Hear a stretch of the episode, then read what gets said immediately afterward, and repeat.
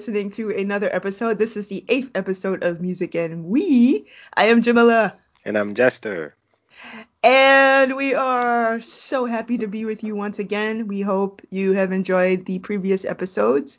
And today's dedication, Jesse's gonna gonna take this one. Yeah, well, I wanted to dedicate this to Duke Ellington because I've been in my Duke Ellington kick lately, listening to just his compositions, and I just found myself dancing and smiling and spinning and jumping, just realizing how much I appreciate, you know, a good composition. And Duke Ellington is just a G. Uh, I mean, he's amazing, and just thinking about his contribution excited me. So I wanted to dedicate it to him because it's crazy when you think, okay, he was born in 1899. So he was born at a time right when, because I believe audio engineering was in 1877 or around that time. So he, I'm just glad that he was at the time when music was first being, you know, recorded and understood. So now we can listen to it years and years later, and it sounds just as fresh. yeah yeah, it's oh man, in a sentimental mood, sentimental in mood. Sentimental um, mood. Solitude. That's what really got it for me. Solitude. Yeah. yeah. yeah. Did you did you ever hear the John Coltrane and Duke Ellington album? If you haven't, you need to hear that. Oh yes, I have. I'm gonna listen to that yes. one again. Actually, I yes. should listen to that again. That sounds delicious. It sounds like a the, full course meal. and then Ella Fitzgerald with Duke Ellington oh, collection. Oh yes, I love yes. that. That's one of my yes. favorites. Ella Fitzgerald is just we can dedicate it to her too. Just I mean, let, let, me tell you, Ella Fitzgerald is my favorite vocalist of yeah, all there's no time. Yeah, Ella is. And there was the Sammy Davis Jr. 60th anniversary special and she came Michael out. Michael Jackson came yes, out with it. Michael Jackson and Eddie Murphy. That and was said, nice. Michael Jackson with Ella Fitzgerald. Ah! no, that's a, that, I love that seeing that clip because she she passed away not long ago after that. Yeah. So it's yeah. uh you know just as on a side note, this is one thing I do appreciate about Michael is that he honored the people that came before him. So you think of Ella, you think of Sammy Davis, you think of any of the old Hollywood peeps he was um learning from them obviously Absolutely. just like a sponge and always saying yeah i got it from them or oh yeah this person taught me this. He never took all of it for just his own uh, hard work which obviously he did do but he clearly was like oh yeah these are the people that helped shape famous musicology. Yes absolutely. The thing with michael he always said that Africa was the place of inspiration for him, but I take issue with the fact that he called Africa a country on more than one occasion. And I just Oh shit. Did he? Yeah, yes. Oh. Him and his brothers did that. And oh, I wow. just wanted to reach through and go, What are you talking about? yeah. Uh, what? So I, I just think that's the U.S. education educational system, you know. I don't know. and they were homeschooled, so they should know better. But maybe yeah, I'm about to say you can't blame it on. They said country. It's 54 countries in Africa. No, no, but Africa's a country. I know, but the fact. I mean, did they acknowledge it at least as a continent? Michael has acknowledged Africa as a continent, but he's also acknowledged it as a country. And yeah, I'm well, like, which one is it, dude? Which one is it? Come on it's now, Mike. Come on now. anyway. But he did acknowledge Africa as being the source of inspiration and the source of right. music. So no, it's all good. Yeah, that's I mean, a good thing. But you got to get it right, dude. You got to get it right. It's not a country. And far too many people make that mistake. You're right. A lot of people do. They're very uneducated because a lot of people don't do geography. A lot of people wouldn't be able to even tell you how many states are in America, if not all 50. So I remember that that study. Oh, this is kind of deviating a bit, but how most people thought chocolate milk I think it was over half percent. I saw that. Yeah. I, if that tells you one thing, that's enough for me to, you know, like, oh well. People don't be going further than they need to sometimes. But um, well, it's over now. Drink your big black cow and get out of here.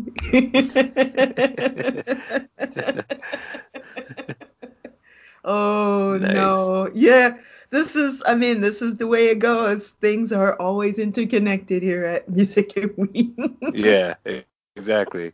So the topic of today, we we wanted to talk about race, ethnicity, class, all of those huge components to Michael and Prince. Yes, indeed, the interconnectedness between in the situation between Prince and Michael, the interconnectedness of race, class.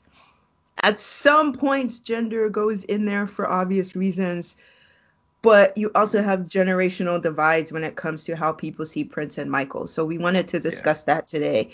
However, before we get into that, we had a discussion our last half podcast, if you will, special episode dedicated to This Is It. If you listen to that, you already know how we feel about This Is It.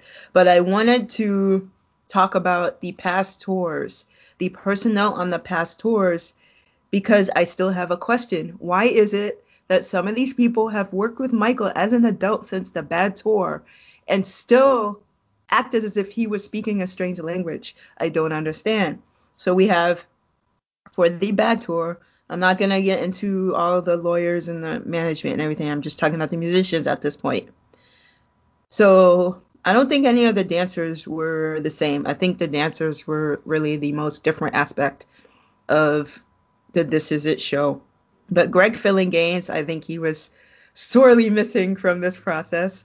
I love Greg Phillinganes so much, so I think he should be with everything that Michael does. That's just my Yeah, it's a shame that Greg was not involved. It's kind of well, it my my guess is that he was working on another project because I know around that time he was touring with Toto.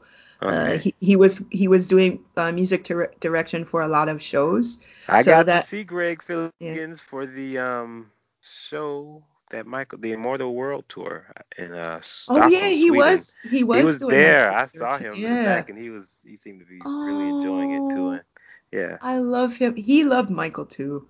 yeah, he's he's really respectful. Yeah, I I really wish that uh, I had an opportunity to see him with Michael. Rory Kaplan, uh, keyboards. Uh, Christopher Currell, uh, Synclavier digital sound and guitar and sound effects. Ricky Lawson was the uh, drummer for both the Bad and the Dangerous tours. So Ricky Lawson has a little bit more of uh, jazz phrasing.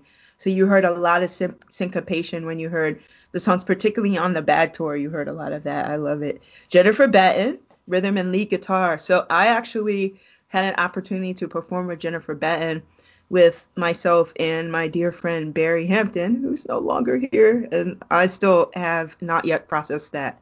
But we did a tribute for Michael, and Jennifer Batten was so kind enough to take part in that and do a few songs with us. And she is so sweet, such a sweet person. And I had the question too when This Is It came out. I was just wondering why Jennifer Batten was not part of that. But I know that she was working on stuff as well, so that may be the case. Or I don't even know if she was asked. I did not ask her that because that's a loaded question because it may have been that he didn't ask her. So it's something that I personally will never know unless someone exposes that. and uh, John Clark was on lead and rhythm guitar. Don Boyette, bass guitar and synth bass, the background vocals. Kevin Dorsey, Darryl Phinnessee, and Dorian Holley, who were in This Is It. Sheryl Crow, who was not in This Is It. and, And so we that's. thank the Lord. No, I'm joking. Oh! Burn. No. All but- she want to do is have some fun. Leave her alone. Right. Walking on sunshine. On the Santa Monica Boulevard. So now we go to the dangerous tour personnel. You're gonna see some of the same people. And so the bad tour, which was interesting, Michael actually co-directed the bad tour. And so he did a lot of work with the choreography and the direction of the shows. So as you go along, you see other people taking the reins of the direction. But I think with Michael handling the co-direction, it was like, okay, here I am. Here's my first solo tour. I'm gonna make it count. It's Michael Jackson, so no matter what he did, people were going to flock to it. But he really wanted to make it count, and it really did. it really did count. so for a dangerous tour personnel, and so the information you got was mostly for the October 1st, 1992 show, and I think some some of the personnel changed on that, but I'm just gonna read for what I see here. So Greg Phillinganes, once again, musical director for the Dangerous Tour, which is why the Dangerous Tour was so good. Because I'm I'm just partial. I love Greg Phillinganes. I think. No, you're absolutely amazing. right in that too. And the Dangerous Tour was amazing because he played a huge hand in that. I'm glad that Michael and him worked together because yeah. they clearly had a bond and they worked so well together. Yeah, and they've worked together since the 70s, so it's. I think that bond was real.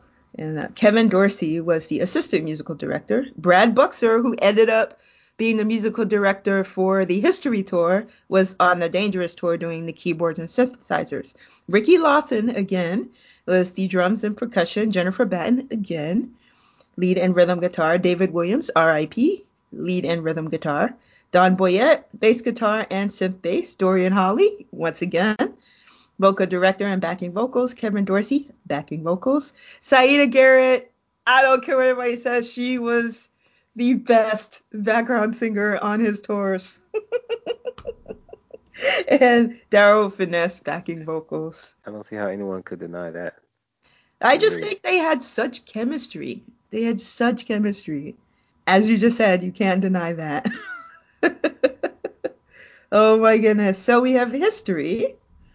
And so again, I'm just making this this note of the personnel, just the musical personnel in particular on these tours because I still have a lot of questions. Why was there such a miscommunication between the dancers, the crew, the musicians for This Is It? I really have questions. If somebody has an answer for me, please let me know. Because I I really don't I don't grasp why there was such a misunderstanding. Personnel, history. So uh, Travis Payne. Travis Payne was also on other tours. Lavelle Smith, of course. I think, uh, yeah, Lavelle Smith definitely wasn't for This Is It. So I'm wondering why Lavelle Smith was missing from This Is It. And I think he was a huge component of Michael's tours, but he was also missing. I just have questions. I don't know. So there were all these people who were so excited but never worked with Michael as dancers. And maybe there were a couple people I was missing that did work with him as dancers and I just don't remember but it seemed like all the people there were just significantly younger and never uh, worked with Michael. And they may have worked on other tours, I don't know. Brad Buxer was the musical director for the History Tour, and so I think there was I don't you I think you said you didn't see it, but there was the date where he was with uh, Marva Marva Hicks, and mm-hmm. he goes, Brad, what you gonna do? What you gonna do? Because because Brad Buxer messed up. And yeah, no, I playing. that. yeah, that. so that's like one of the reasons Marva Hicks kept singing because she Marva Hicks is a world-renowned singer. So it's amazing that she got to sing with Michael Jackson, but she was following the directions of the musical director Brad Buxer, and Michael was increasingly getting mad with Brad because he wasn't following the cues. So he kept going, Brad, what you gonna do? And then uh, he said, so, a lot of people were saying, he said, uh, you're getting fired. I don't, I don't, something. but he kept going, Brad, what you gonna do? And that was the beginning. Now we have This Is It, where there was just miscommunication all around. So Brad Buxer, musical director, Kevin Dorsey, assistant musical director, keyboards, Isaiah Sanders, Brad Buxer, drums, Jonathan Moffett. So this was the first solo Michael tour where Jonathan Moffett played. And a huge component of the history tour, he was lip syncing. there were there was some of it where obviously he was singing live. Guitars Jennifer Batten, Greg Howe. and David Williams. So David Williams was also part of this tour. Freddie Washington, world-renowned bassist on the bass. So this was Freddie Washington's first tour uh, with Michael, it looks like. Kevin Dorsey, vocal director. The vocals, Kevin Dorsey, Dorian Holley, Marva Hicks, Darryl Phinnessee, and Fred White. So not the drummer of Earth, Wind, and Fire. but yeah, again, these same people, Dorian Holley and Darryl Phinnessee in particular, have worked with Michael as a solo artist since the Bad Tour. And for some reason, for This Is It, I don't know what happened, but there seemed to be miscommunication with everyone. Yeah. So there it is. There's the tour personnel for each tour outside of This Is It.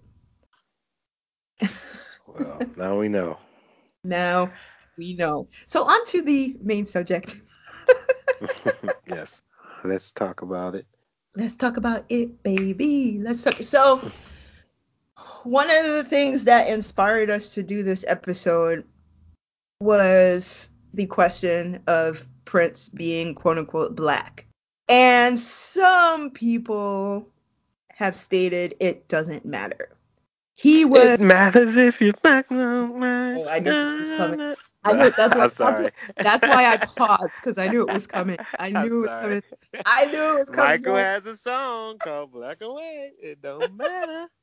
okay, let's even start there. Let's start there because you had the song Black and White, and I actually am not too fond of the song, and it's not because of the message. I just think it's one of his weakest songs musically in terms of arrangement. Mm.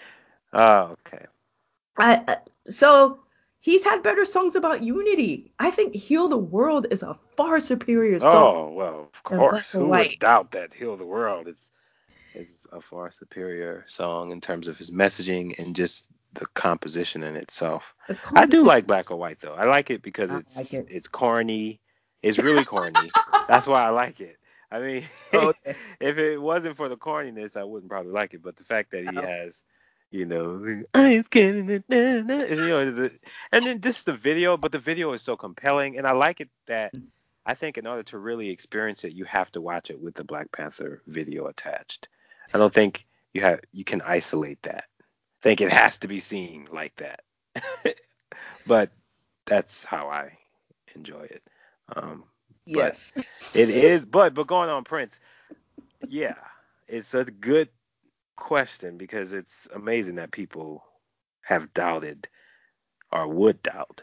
But I think it's because of the ambiguity that you know a lot of people they don't really think when they look at people. They they they look at blackness as one thing when blackness is multicolored. Obviously, it's not just how it's generally seen to be.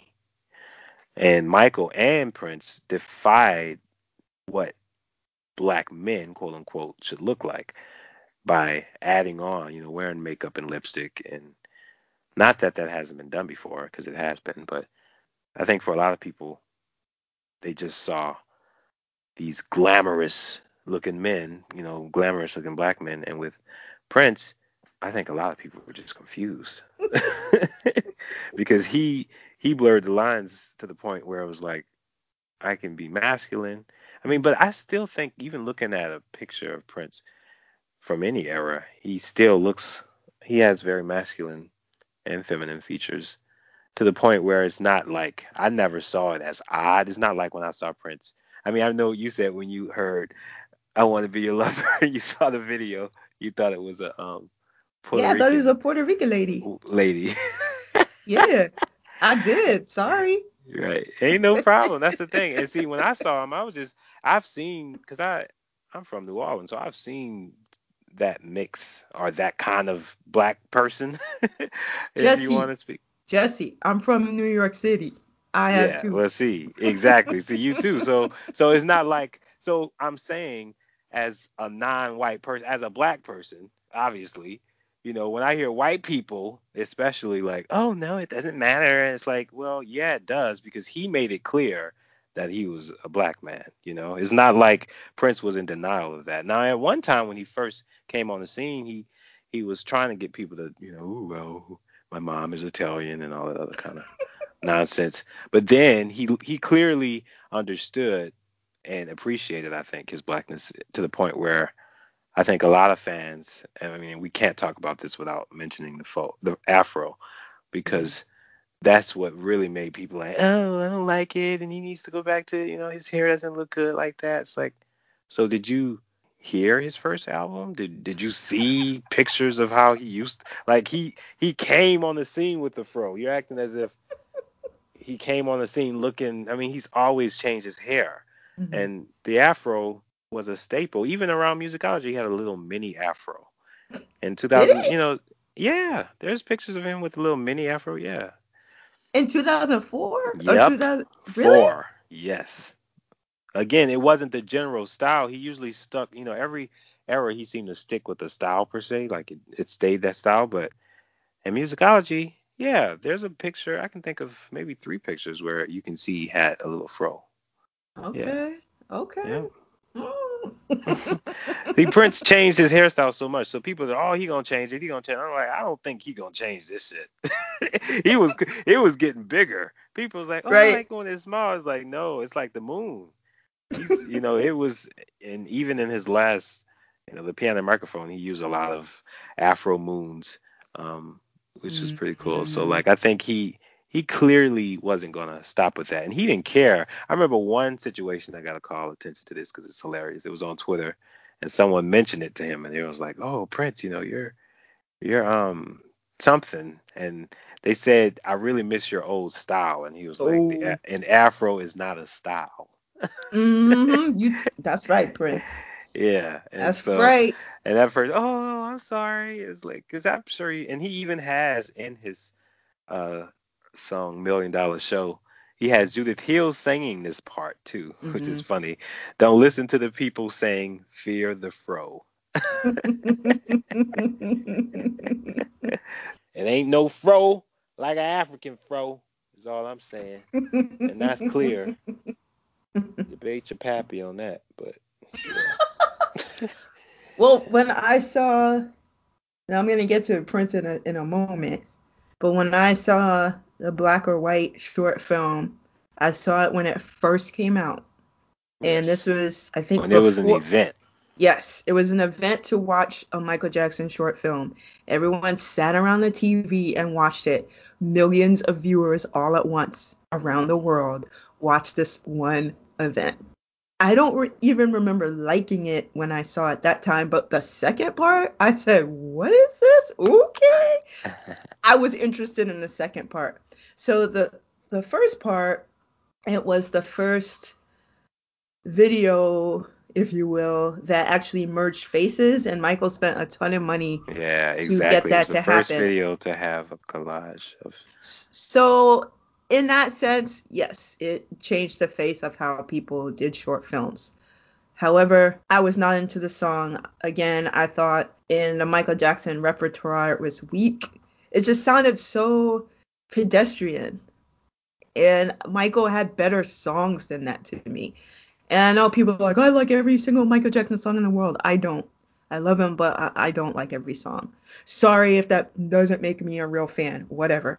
Anyway, but the second part, when he turns into the Panther and starts smashing everything up, it wasn't the smashing everything up that compelled me to be interested in in this video. It was the message around it. And even when I was a kid, I always I, I always did something to seek out whatever the message was in a song or a short film or a long film or a book. Mm-hmm. And when it first aired, they did not have the graffiti. I remember this very clearly. Yeah. After it came out, people complained and said, What is this? He's just being violent. And so this is going to get to my later point. Everyone thought, Oh, Michael Jackson was so meek, so apolitical up to that point. What is he doing? And then he's simulating masturbation. He's grabbing his crotch and he's throwing things. That's so scary. And then, of course, around that time, Armond White, who was one of the few sincere defenders of Michael, because a lot of people at that point in major media all said he was weird, They called him names. So Armond White has been consistent in his defense of Michael. And what Armond White said was, yeah, all y'all at that point did think he was apolitical, but here was an angry black man, and he's showing it in black or white the second half. And I said, somebody gets it.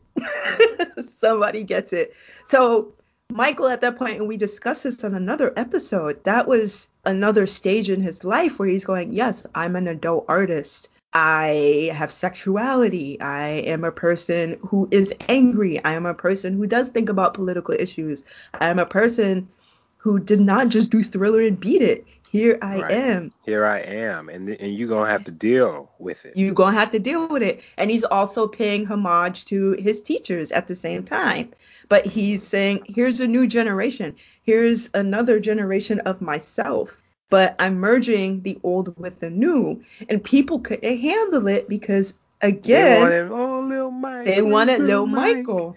It's like no, you see, because even bad was not nearly as um. I mean, dangerous is a whole new level of just yeah. owning all of that confidence. Yeah. But you know, when you see him emerge in that way, it I think it just threatened people, and they were confused right. Right. because there's like, yeah, yeah, yeah, because it's so much, it's so mis. Like, like every time I think about Michael, it's like, good lord, it's amazing just to see how he transformed throughout the ages, you know, and so you're dealing with someone with a skin disease, right? And he's making a song called Black or White.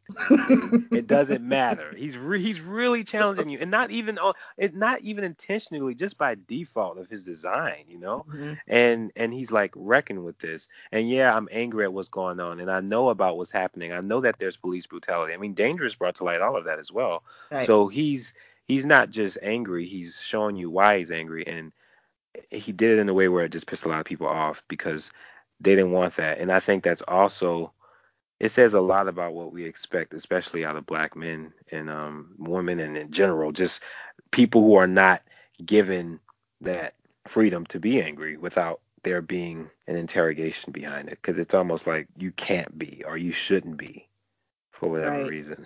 But and you also have to remember that earlier in the year, Rodney King was yeah, I was going to mention that Rodney King. That was definitely a lot of the fuel that propelled that. And Do the Right Thing was released in 1989, so I guarantee you that when he threw that trash bin in the window, that was inspired by that. yeah. Yes, yes. Anybody listens to the Dangerous album and does not grasp that he has any sort of political mind, they haven't been paying attention. Why you want to trip on me? I mean, that song is saying, here are these things going on in the world. I'm not that important. I'm really not. Stop mm-hmm. thinking of me as right. the most important thing in your life and pay attention to what's happening in the world. Yes. And no one who is a Michael fan for the most part, has listened to that message, has taken heed to that message. It's very, very clear from everything I'm seeing right now from the Michael fan base. And this is not everyone. I know I just said everyone, and I'm generalizing, and I'm still going to generalize in this case because I've seen very few instances of people in the Michael fan community that have listed his contradictions, have taken note of his actual humanity. People still look at him as God. I still see comments as saying he is above God. He is God. He created the heavens and the earth. I still see comments like that. Well, you're so going to see comments like that because some people definitely see him like that. And I think the reason why is because they're not looking at him as you you said something earlier, which I think you can mention now, of why people are doing that. Like they're not they're not giving him his humanity or looking at his humanity because they're denying his blackness. Yes, and so here's where I want to get to Prince and then get back to Michael on this other level because people are saying, well, Prince, he tried to bring all these people together. He had Wendy and Lisa in his band. He had all of these uh, racially ambiguous girlfriends. So people made all of these rationalizations that Prince Rogers Nelson was somehow in denial of his Africanness, despite the messages he gave, not only in interviews, but in his music. And even in some visual cues, you could say. I wouldn't say the visual cues were the primary aspect, but in no. some aspects it, it was. But people somehow deny that aspect of Prince when who he was as an African man was a huge component of his art. Oh and, yeah, a lot of people deny the Africanness of Prince, and I think it's because they're not listening, because mm-hmm. or they're not able to catch. Because me being, you know, I can just listen to Prince and hear, you know, his statements and his his responses, his acknowledgement of his blackness. You know, it's not, it's never been like, oh, I can't tell. The only I can't tell thing is that's more visual Mm-hmm. But you can't really hear him and say you can't tell. I mean, you listen to Earth, Wind, and Fire, you listen to Stevie Wonder, you listen to, you know, James Brown, you know, all of these people who clearly he's been studying. And he has, Eh, there's a, I don't know what word I could use for it, but there's something about black people. And I don't know how to describe it. I don't know what it is, but there's, there's just like this language that's, we get it. And, and it's, it's, there are various levels to how these, this language works, but basically you can listen to a song like Cloreen Bacon Skin, right? Oh. You listen to a song like that. You're like, come on. You know, like just that old man, you know, you, know, you know, that kind of that's something that I've always been around. And I, Morris, and I can, Morris Day killed it on the drums. Right. That's all I'm saying. Yeah, oh yeah. Prince even said that that was his favorite drummer. He that was one of the last things he tweeted. Mm. Um, he was like my my favorite drummer. Yeah, Morris takes. It's cool. He crazy. Uh, he's just exceptionally good, and just the way they are, like the time, and you know, just mm-hmm. the way, you know, that kind of that's never been lost for me. For people to not see that, it's like, what? Are you kidding me? Are you paying well, attention? The thing is, why people focus on the erasure of Prince and Michael's African sensibilities is because people focus on race as a skin tone. They don't look at the nuance, the cultural nuances that exist. They don't look at the African personalities that exist in their art. It's just like, well, they were light skinned, so clearly they're racially ambiguous or wanted to be white or this and that, and they don't listen for the colloquialisms. Like for instance, under the cherry moon, like who was talking about Wrecka Stow besides us? And then Prince brought that to the popular lexicon. Who who else was doing that? Nobody. Besides exactly. Besides us, Wrecka Stow. That's a perfect example. That's how we talk. I'm glad you mentioned. Yeah. he was aware of that. And he right. played that out throughout his whole career. Like I can exactly. see and so many things listening to Prince is like, oh man, he is so funny. Like he'll just say something and I'm glad you mentioned, yeah, nuances. It's not just the skin tone. You know, people focus on that. You can't just focus on the skin tone. You have to look at the nuances. Those are the things that are in the invisible bones of why blackness is the way it is. So, and yeah. I wanted to actually say Michael one upped James Brown on one thing Whoop. because when James Brown had "Say It Loud, I'm Black and I'm Proud," some of the kids who said that were white, who said the mm-hmm. chorus. Mm-hmm. But Michael, when he did "They Don't Care About Us," he went to the favelas in in Rio. Right. And so, hey, wasn't no Europeans over there. Right. so he like, okay, this is my say it loud. And then even the beginning of the song with the kids going, don't worry about people saying, you know the truth. I mean, those right. little African girls saying that. Mm-hmm. It wasn't no white kids going say it loud. I'm black and I'm mm-hmm. proud. So I think in that case he did one up James Brown, his teacher, which is you know, that was that's his good. motto. That's that's like, his motto. Study exactly. the great to become greater, become and greater, I think so. he was greater in that case. But people focus on when they focus on racism, when they focus on yeah, when, when people focus on racism, they say, well, I think my race is better than yours, and they focus on skin tone, but they don't focus on the cultural nuances that exist under white supremacy. They don't focus on the systemic manifestations of it. People don't look at redlining. People don't look at you're being followed in a store. They look at Prince, oh, he's playing rock music, so clearly he's playing white people's music and they don't think about the history of rock and roll.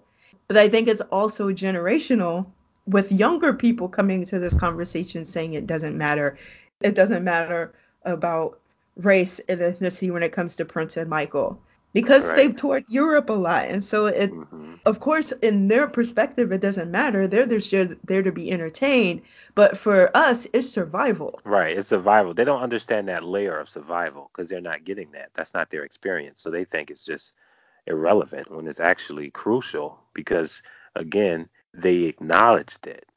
You know, mm-hmm. they, it's not like you know they just went their whole career acting as if they were not associated. They they were aware of the struggle, and they did put that in their art whenever it was con, you know conducive to whatever project they were doing. So I don't think people should take that away. I think people should respect that for what it is mm-hmm. and, and not try to justify their reason for it not being something of importance when yeah. it when it was. You know? Well, that's the whole thing where Prince was saying his mother was Italian. That's the whole aspect of survival. He had to get his foot in the door. Right. if Prince was saying, "Yo, I'm a proud black man," mm-hmm. yeah, I mean Warner Brothers would still have him fulfill his record contract, but he would not get the audience that he did if he was going out, "Yeah, what's up? I'm mm-hmm. black." Right. He, he, knew that. He, he knew, knew he so had he to, had right he had to create a persona. And then Purple mm-hmm. Rain, I think for him, and we discussed it a tiny bit last time, I think he had this feeling that it backfired on him a little bit because they, and he said he didn't write it. So what happened? They made his mother white and his father a mm-hmm. dark skinned black man who was abusive to his wife. So that's perpetuating yeah. the stereotype yeah. of of the angry, not only the angry black man, but the violent black man is mm-hmm. perpetuating that. And I really would have liked to ask Prince what his thoughts were on that. Did he feel that it was perpetuating that? And did he feel that that was backfiring on the message he really wanted to give? And I think that is a really valid question to have asked him. That's a deep one. I mean, I think he probably, I don't know what he would have said to that, but I, I know while watching Purple Rain that he acknowledged it as a point in his life of transition. I mean, that was when he had made it. You know, mm-hmm. like he had he knew that once that this is as high as it's gonna ever be mm-hmm. in terms of like commercial. Because even when people talk about Prince now, like, oh Purple Rain, purple. I mean, he's basically dominated that color, purple. Anytime people see purple, they relate it to him. You know, so but that was one album he did in '84. So what did he do? He chant, you know, he changed it the year after with Around the World in a Day so that it wasn't right. just a pigeonhole. But again, to your point, you're right. A lot of it was for survival. And he also knew what the radio liked. So not only, mm-hmm. you know, people forget Prince, this dude invented the time. That's how ahead of the curve he was. He was like, okay, I'm going to make a band dedicated to funk. Now that kind of backfired in a sense because people wanted that instead of the stuff he was doing, you know, on his own. Yeah, but he, you know, the first time album was just Prince. You know, right. playing all the instruments, wrote, wrote all of it, and he had black people doing it. So Morris, you got Morris, you got Jellybean, you know, you got a bunch of the dudes you were, you were you you know did music with, and they're a part of your, you know, that's you at the same mm-hmm. time, and you can work on something else. Like that's that's knowledge. That's taking advantage of how you can really get out, you know. I think another question that would have been interesting to have asked him, and I really don't think he would have answered this, and if he did, it would have been very coded. His ability to navigate all of those worlds despite being of African descent because of his hue and being more androgynous, especially uh, creating a persona that was more androgynous. Did you feel as if you were able to better navigate those worlds better than even on Michael Jackson.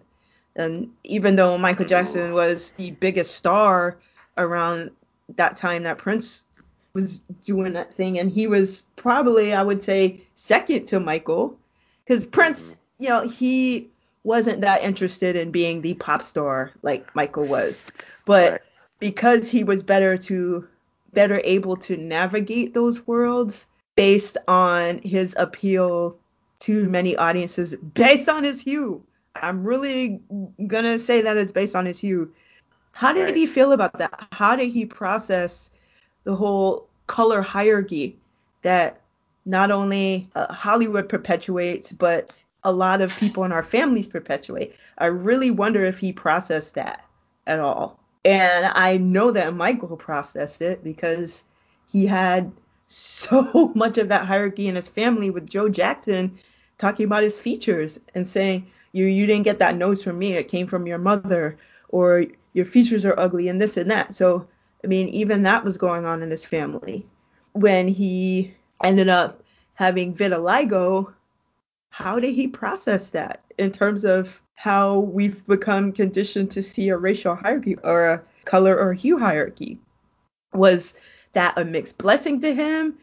What I just would have liked to have asked those questions, and I know they would not have publicly responded, but if I just had that moment, and again, they might not have answered it at all, but would it give them something to think about? And it and yeah, whenever, Prince would have remixed that question back to you in such a way it would have right. been like, huh? Yeah. right, exactly. and Michael probably exactly. would have just been like, yeah, you can't ask. That's not. I didn't circle that question.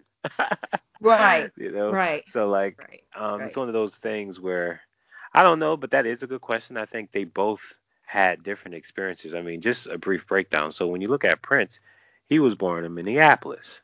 Right. So like, it's a multicultural city, and there's not, but there's still not a lot of black people out here. Mm-hmm. I want to say it's only. I really need to write this number down because anytime I read it, it's like, damn. like it's not a lot of black people here, mm-hmm. and um, you know, but when you're living here, you're still seeing, you know, different. So you're seeing all kinds of people, not saying just white people. You're seeing black, white, Puerto Rican, everybody just freaking, you know. Mm-hmm. And but that's still not being around. It's not like he was just around black people because he wasn't. He was in the minority because the majority of people were white. But then Michael Jackson, born in Gary, Indiana, and also being famous at a very young age, his situation was even more interesting because he was around wealthy, you know, Motown cats like Marvin Gaye and Aretha Franklin and the rest of them. But mm-hmm. yet, you know, there's a home video series of him going back to Indiana, and it's so nice seeing him with, you know, his his people, and um, you could see that he was still a Southern boy, flannel shirt, fried chicken with the skin off. oh.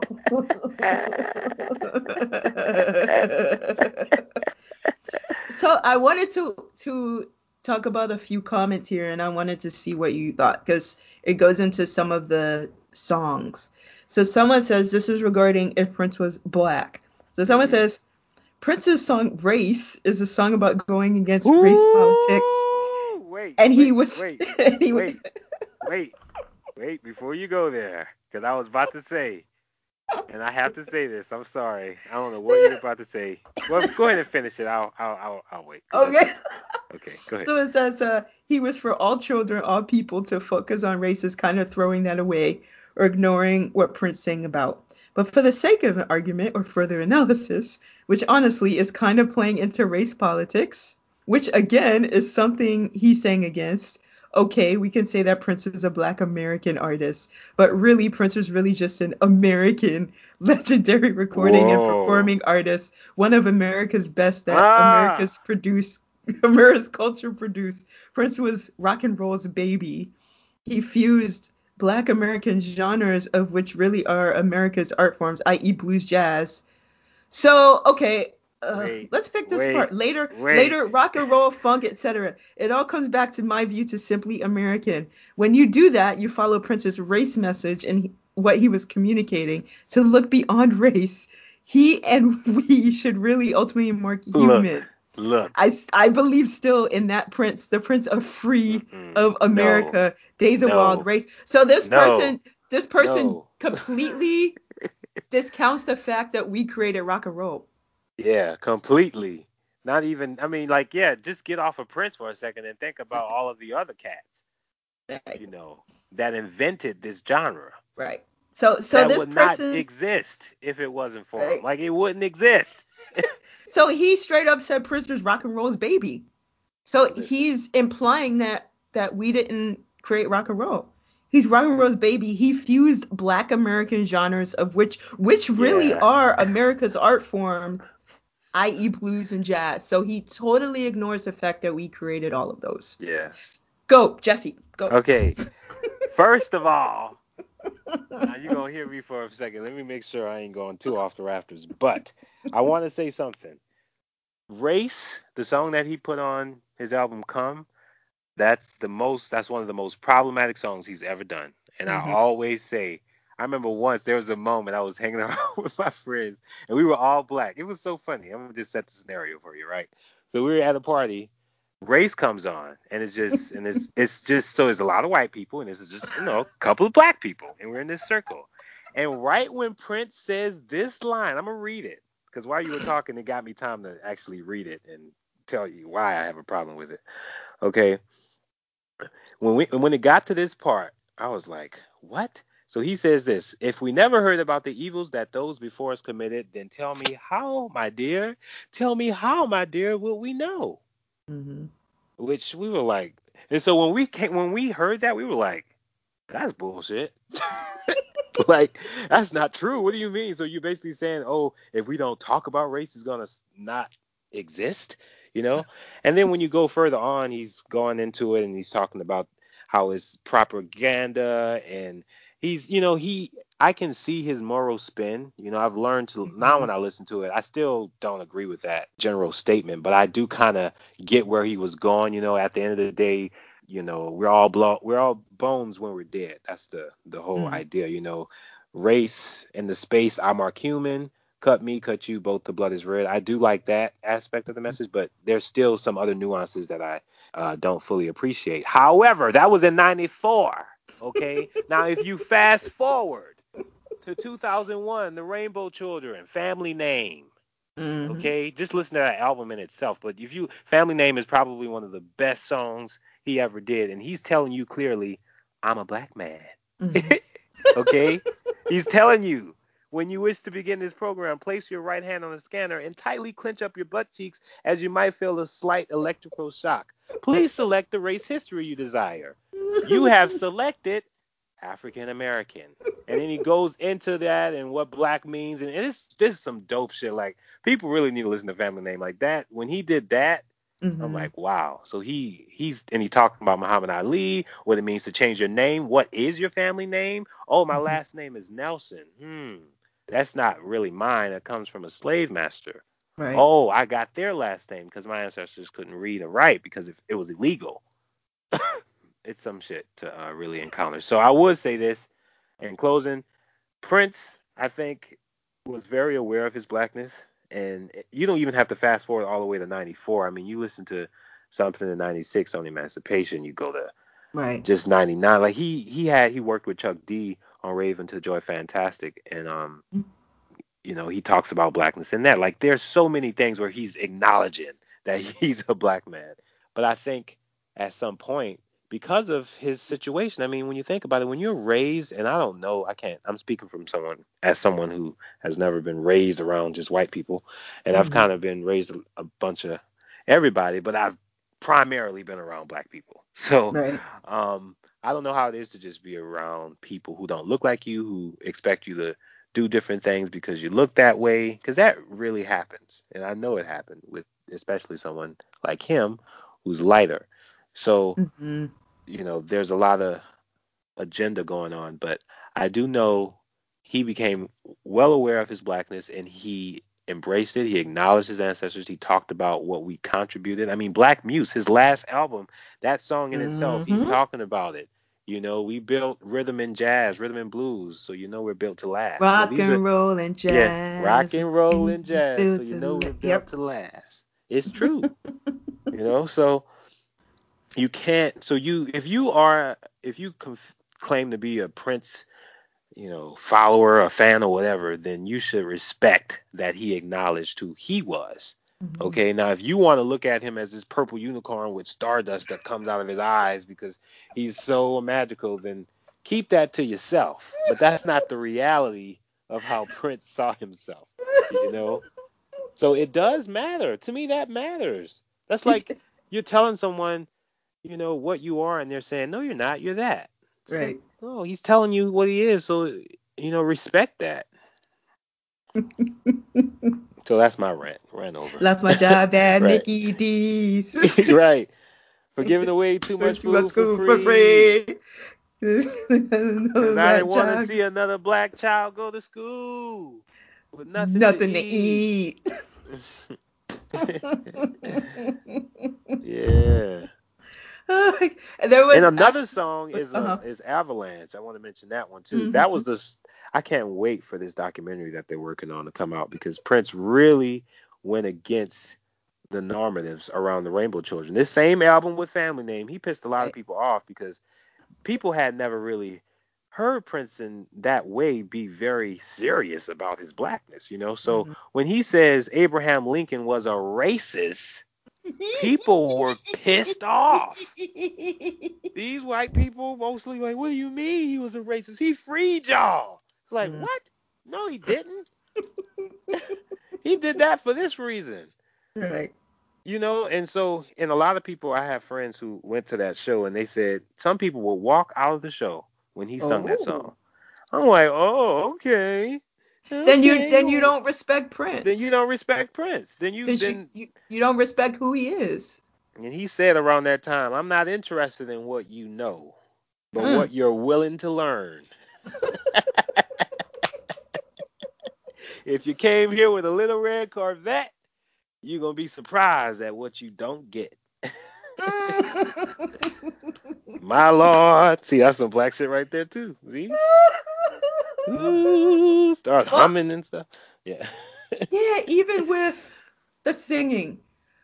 Yeah. So I'm gonna say this to everybody. I listened to what was that about a week and a half ago.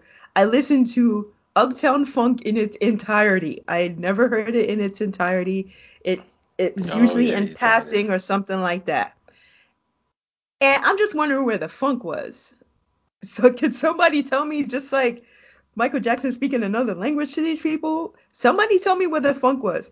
And here is the issue. The drums was uh, just a solid rock and roll 4x4 beat. There was no kind of syncopation. There was no kind of polyrhythms. How you going to call it funk when there's no polyrhythms or syncopation? That makes no sense. It's not funk. Don't call it uptown funk. Don't call it any kind of funk. And a lot of people were worried that oh, it's disrespecting Roger Troutman. It's yeah, they took some musical cues, but Roger Troutman ain't got nothing to worry about. He he's not gonna be rolling in his grave with this because it wasn't even funky. It's not.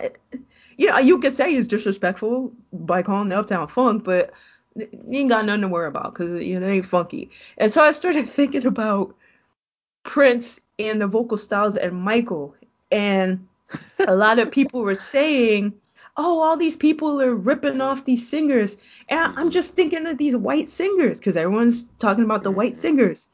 And you listen to Justin Timberlake again. I haven't heard Oh. a lot of music from these people, but the songs I've heard, I'm like, no, these people ain't got nothing to worry about because they don't have funk in their voice. They don't have soul. And when people talk about soul, they're focusing on genre or, or style of singing. No, I don't feel anything when they sing. That's the soul. Hey, when when you hear uh, there's people that love that what's the Adele song, Rolling in the Deep. And so I worked with this guy who who actually first heard the song through John Legend. I never heard John Legend's version until a few weeks ago because he played it. That's said, that's how the song's supposed to sound. John Legend put some gospel in it. That's how it's supposed to sound. Adele's version is like, it ain't got no soul in it. It ain't got no kind of funk in it. And then Stephanie Mills co- cover Uptown Funk. I'm like, that's how you do it. So Oh yeah. The, we ain't got nothing to No. worry about. They Yeah. they not stealing our. And I, I- again, people I like totally agree with you on Adele. She that song, whatever it is, "Rolling in the Deep," "Hello," all of the ones that people yeah, it's not. about. It doesn't have any soul. It's like I'm good, I'm good, I'm good. Like I and know again, you offer it, but I don't need it. Like I mean- there's so many other soulful. The thing is, since I love soul music and see real people, people who love soul, here's it. It's just it's when you know that there are singers with that, you're not gonna settle for no plastic, rubbery. sometimes it might work, maybe it won't work this time kind of shit. You know, I need something that's consistent. And there's right. plenty of options. So I'm not gonna settle with Adele if that's all you got, especially for, if it's on the radio. well, for instance, you know, I think Barbra Streisand. I think she she's not my oh, style. Oh, but I appreciate no, Barbra Streisand. That's what I'm saying. Lot. I, I think Barbra her. Streisand. Barbra yeah. Streisand. I would say she is a soulful singer. She is.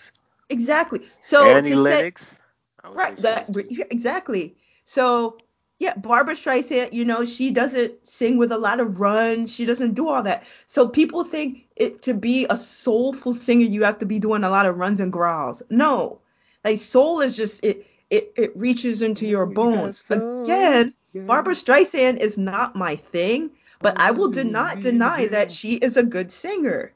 It's not my style. But you look at Adele, I, I don't I don't feel anything when I listen to it. What, what's that one song that um that she covered up Bob Dylan song and make you feel my love. A lot of people don't know that's Bob Dylan. Bob Dylan when Bob Dylan sang that song, he he was older and so his voice was all growly and you heard the sadness in Bob Dylan's reading of that song. It's like make you feel my like he sounded like that. Adele sings it, I don't feel anything. She doesn't have soul in her voice. You hear uh, Sam Smith, he doesn't have soul in his voice. They may be they may be okay singers, but it was like, oh, soul, R&B, uh, they, we ain't got nothing to worry about because they're not stealing the soul from us. They're not. And so then you have people like Justin Timberlake who tries to be like Michael Jackson. And I actually heard more recent songs from him. That's what he needs to be doing, that country music, because that's that's where his voice is. That he needs to be doing that kind of music and stop trying to work with Timbaland or whoever, because it's just is no. Like he needs to stop trying to be Michael Jackson and just be himself. And that's where the soul is gonna come out when he's being himself. But uh, Bruno Mars, same thing. He doesn't again i haven't heard every single bit of his music but the songs i've heard i feel like he doesn't yet have an identity. He's taking from so many genres of music he doesn't have his own identity. And everyone's like oh he's stealing he's a soul he's a culture appropriator. I'm like he hasn't yet found his identity. He's like a teenager who's trying to you know fit in whatever i'm really group. interested to see where he's going to go after uh this album 24K Magic because you you see I can say that I Bruno Mars I did enjoy his last album and mm-hmm. and that's mainly because of the memories and everything else that were associated with it and I can appreciate some grooves like I'm not that critical with music unless it's really really really bad Oh, and I am. he's durable. well, Justin Timberlake, I don't listen to Justin Timberlake at all because I can't. Yeah. There's no nothing. But Bruno actually he has talent. Like I can't deny that he has talent. I'm not denying he doesn't have talent. I'm just saying But but he, to he say it's of the level identity. that Right. Well, I don't know what his I don't know his identity, but I know exactly who does. Yeah, but I don't know anyone's identity unless they really make it clear. Because there's okay. some artists. Okay, for instance, you have a Keith Sweat. His whole thing is begging. like that's his right. that's his personality. That's his yeah. And you have Teddy Pendergrass. He was very uh, assertive male person. Turn him off. That's Teddy Pendergrass. Then you have Deniece Williams. She is a songbird. When you hear Deniece Williams, you know who that is. When you hear Michael Jackson, you know who that is. When you hear Mavis Staples, you know who that is. Like people mm. have their personalities, and I I don't hear that with Bruno Mars. He's taking from all of these things, trying to create a personality, but I don't hear him. And that's what I'm saying. I, am hearing, yes, he's inspired by Roger Troutman. Yes, he's inspired by the police. Yes, he's inspired by this group and that group. But where is he? So I don't hear the soul in what he's doing. He's it's as if he's trying to find who he is right now. And so maybe the next album or the album after that, he'll finally reach his groove and finally have his own personality. I don't know, but the songs I've heard, I just, I don't I don't hear that he's coming to his own. And again, I haven't heard all of his music. I've heard very little of Bruno Mars. So Let me be stood corrected if that's the case. But every song that people have played for me, it sounds like somebody else. And so when you hear Prince, yes, sexy MF. Yeah, this clearly took from James Brown. Yes, when you hear other things, it's it's very clear. But it still sounds like Prince. Right. Well, I see what you mean. You know, and here's another thing. Some people you just ain't gonna dig. You know, that's the thing. It may not be there for you. I realize that there's some musicians. I would probably say that about Adele and wow. Sam Smith and what's the other guy? Uh, Ed Sheeran. All of these like, uh, no, no, no. I, they are not for me. Okay. Now, somebody else might dig them it's for them. So it's like music, you know, this is a funny thing. I was just studying this. I'm still trying to get to the nerve of what makes certain people like certain musicians and then other people's not really like them, you know? Like it's kind of hard to navigate those waters cuz there are people who I know have good taste in music, I think, but then they'll tell me that they like somebody. It's like, how could you listen to them? So, so I don't know what makes it. There's no line here. I mean, I guess it's just subjective anyway. It's whatever. Mm-hmm. But yeah, it, I mean, music yeah. is subjective. For, but Kate Bush, Kate Bush is a perfect example. Oh yeah, I, I really like Kate Bush. Who exactly? So she is a person who it may not be to someone's liking. She's a very specific style of music. I think someone like Tori Amos comes from the school of Kate Bush. Like Kate Bush so many people from different walks of life appreciate her or inspired by her and she is definitely that artist on the top tier of artists who make the music she wants to make and is uncompromising i see her as being a teacher of prince for instance and prince is definitely inspired by somebody like kate bush so she doesn't tour she doesn't do interviews she's like i'm just here to make music i don't know about y'all I think she is definitely an artist of that caliber to aspire to. Just be as uncompromising as possible. And, and of course, Prince worked with make. Kate Bush. Exactly. So exactly. I mean, they obviously had, exactly. and he worked on her album too. Uh, exactly. But yeah, so completely. Yes. It's one of those so, things where you find the artist that there is a symbiosis in parallel to. Prince picked out the people who he really liked. Joni know, Mitchell. He made it clear. Joni Mitchell, yeah. Oh my goodness. So it's not about genre. People are fixated when they're talking about soul music. They're fixated on race and genre. But yeah. soul is something you can feel. So yes, there is a genre of soul. Yes. Mm-hmm. People call Aretha Franklin the queen of soul. But again, she was that person when she sang, you felt it in your bones. You can be the, the, the best singer of all time, but if you don't feel it, you ain't got soul. That's just how it is. And so that's the funny thing is with Whitney Houston, a lot of people love her first two albums. And I think her first two albums are okay. But I think when she married Bobby Brown, that's when you started hearing mm-hmm. a lot of we got Her, something in common. Oh, not that song. Oh. Nah, I don't know. I did that just to make you mad. but you started hearing, like you started yeah. hearing the raspiness. You started hearing a lot of the anguish come out. You start because she started being less of a puppet of Clive Davis.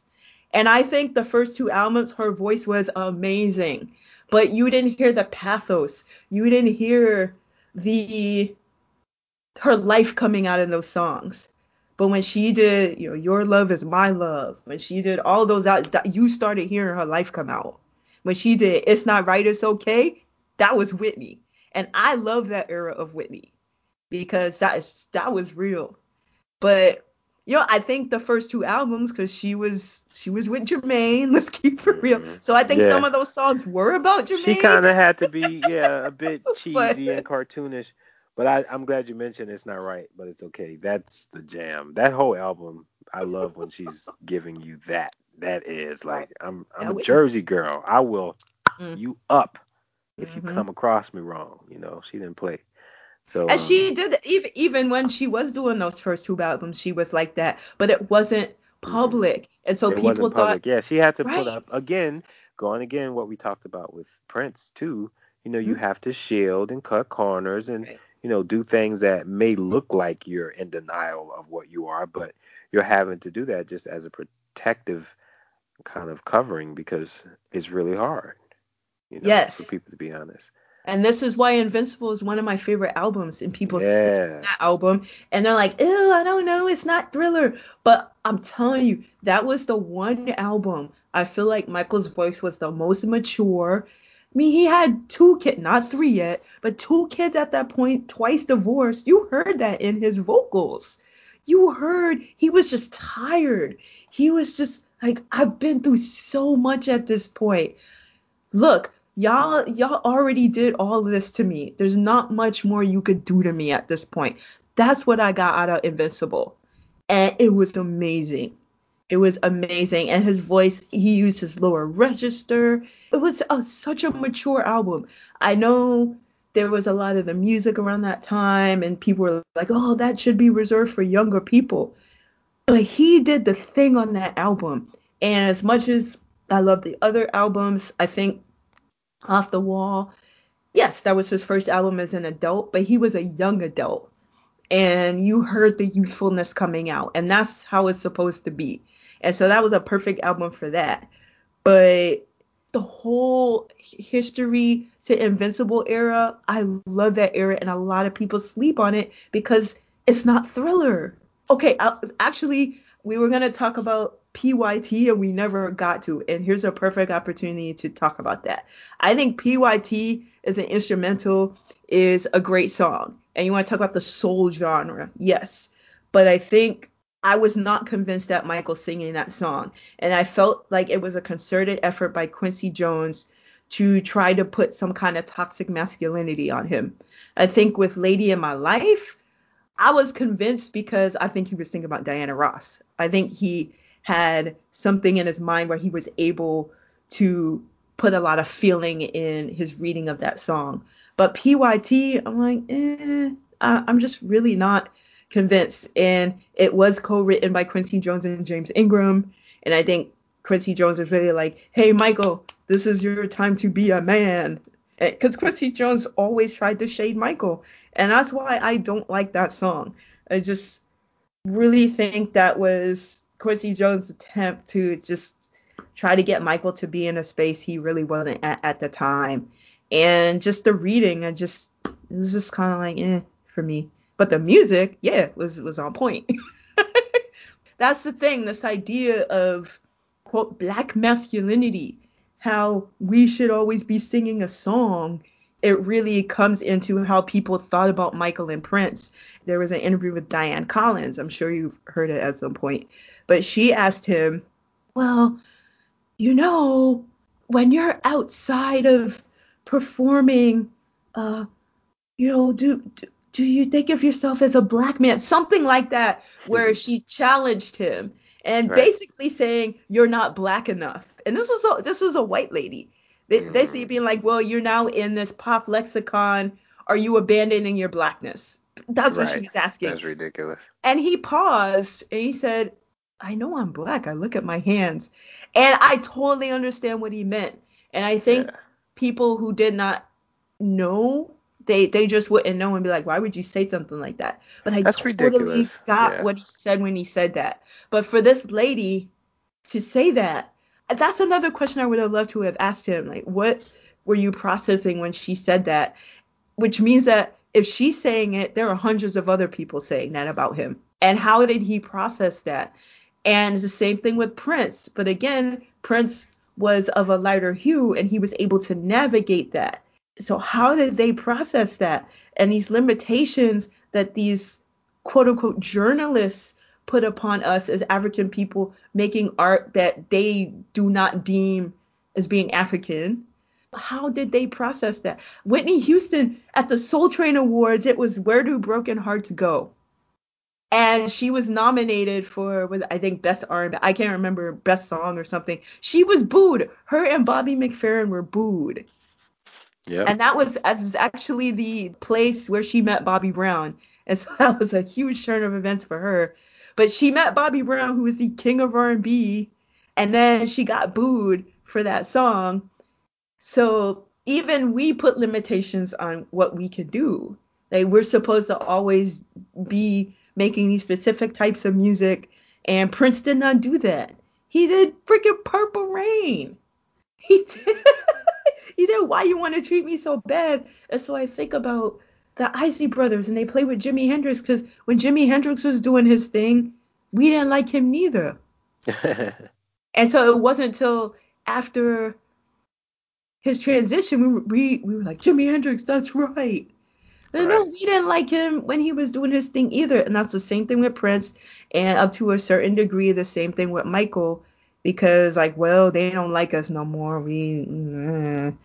and, that's a shame. I knew I need my people to wake up from that mm-hmm. spell of ignorance. I mean, you should be able to follow an artist wherever they go and acknowledge that, press that, you know, instead of making it like they're selling themselves out. That doesn't even make sense. Mm-hmm. I mean, there are some examples of people who I think sometimes people don't they don't follow the music. They're just invested in everything right. else, and they see them on the magazine or they follow a rumor and they just go off of that. But if you follow mm-hmm. the music, there's no valid argument to support that. so my question to you is, given that in a lot of these cases, even with bands like Slave, where they did uh, electrified guitar solos, a lot of quote unquote black radio stations didn't play those songs. Mm-hmm. So we didn't even embrace embrace us doing uh, electric music because yeah. it's like ooh, ooh that's not right. R&B or whatever. Mm-hmm. So my question to you is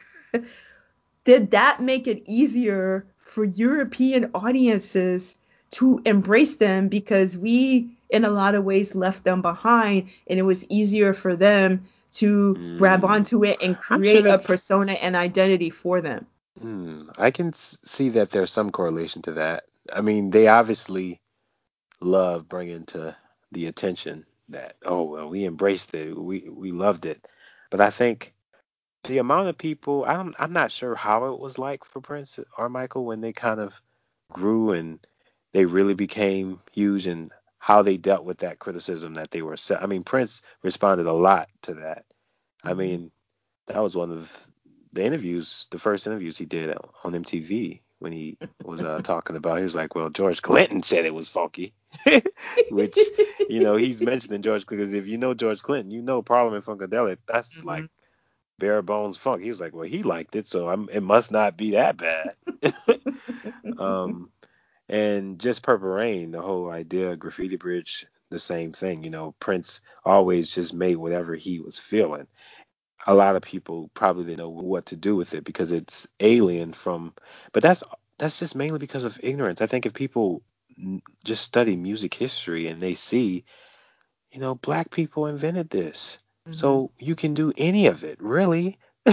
like it's no barriers of oh well this is it's no sound that I mean if you're listening to the radio if you're defining your music palette by the metrics of a society that's just silly because pop music hasn't been the same since good lord I don't it's died several times but if you're looking for the radio or even different streaming services I mean clearly right now the music industry is the worst is in the worst situation it's ever been in and in terms of them making money because that's what they all want to do anyway. It's not about the mm-hmm. distribution of music as much as as it is about you know profiting over a you know persona based off of social media. It's more social media than anything now. So mm. yeah, it's it's one thing. I think a lot of people may have felt justified in thinking that way towards Prince, but let it be known that Prince and Michael were both black African men, and that they took advantage and they had to, you know, being in a society where, you know, they they had access that amount of fame. I'm sure it did make them really think about it sometimes because at some point they became beyond that. Mm-hmm. You know, it wasn't about, you know, it was just another level. I don't know how. I'm sure it was difficult, especially for Michael being aware of how quickly it changed for him. I mean, he right. knew it already on some level when he became, you know, when he entered into puberty, when people looked at him differently just for the bumps, and then you add another layer of skin disease, plastic surgery. Mhm. You know, it just really makes you feel some kind of way. But Yeah. he seemed quite aware of his blackness, his hands. Like he's, I mean, Michael Jackson had old black man hands. He really did, even in his 20s. I love his hands. One of my favorite things about him. I'm so serious. Yeah. He always had old people hands. Yeah, he Always. did. I wanted to get into the generational aspect of this conversation, but I wanted to read a couple more comments, which I think apply to how people feel about both Prince and Michael. But this was referring to Prince, but nah. Hmm. He Well, is the a, other one was ridiculous. Okay, go ahead. he is an intrinsically beautiful soul that transcends being categorized. So there's one. Another one was, and this is, I don't, uh, this one's a tricky one. The Prince was a black man who wanted to represent everybody in his own purple way. I think he was definitely influenced by MLK and Jesus as far as how he wanted to bring people of all races Oh, and backgrounds together. So I think it's actually so it, it really is looking at MLK in a very limited box because Mhm. no one talks about MLK after 1963. No, of course. The MLK was talking about on Black and I'm Proud too because he was hanging out with people from SNCC. Mhm.